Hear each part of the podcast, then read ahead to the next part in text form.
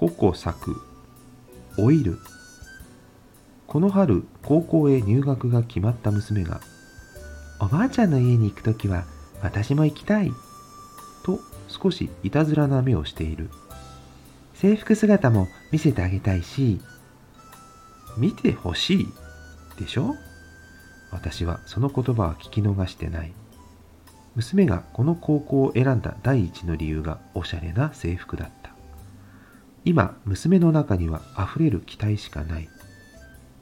その娘の母親だけに私も当時はおばあちゃんに制服姿を見せてあげるプラス入学のお祝いもいただきたいとちゃっかり考えていたことを思い出した。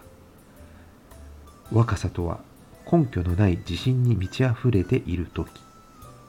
これは私が作った名言。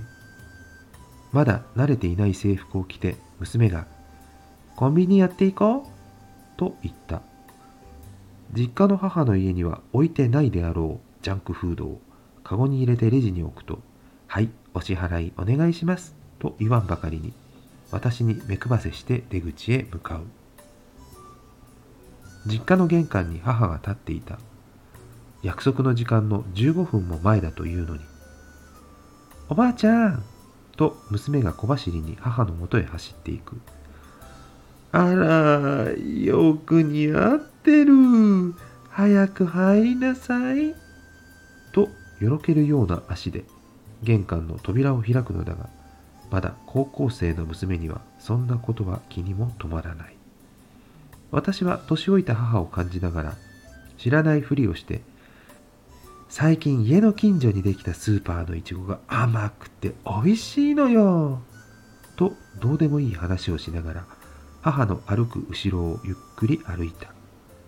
そんな間に娘は手を洗い子供の頃からの習慣になっている仏壇のおりんを鳴らしてリビングのテーブルの上に広げたポテトチップスを割り箸で食べている。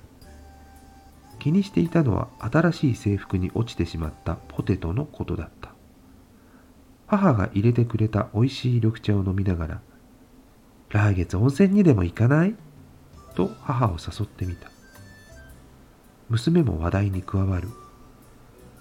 行こうよおばあちゃん。女子会だよ。女子会。と女子会？母がくしゃくしゃな笑顔で笑った。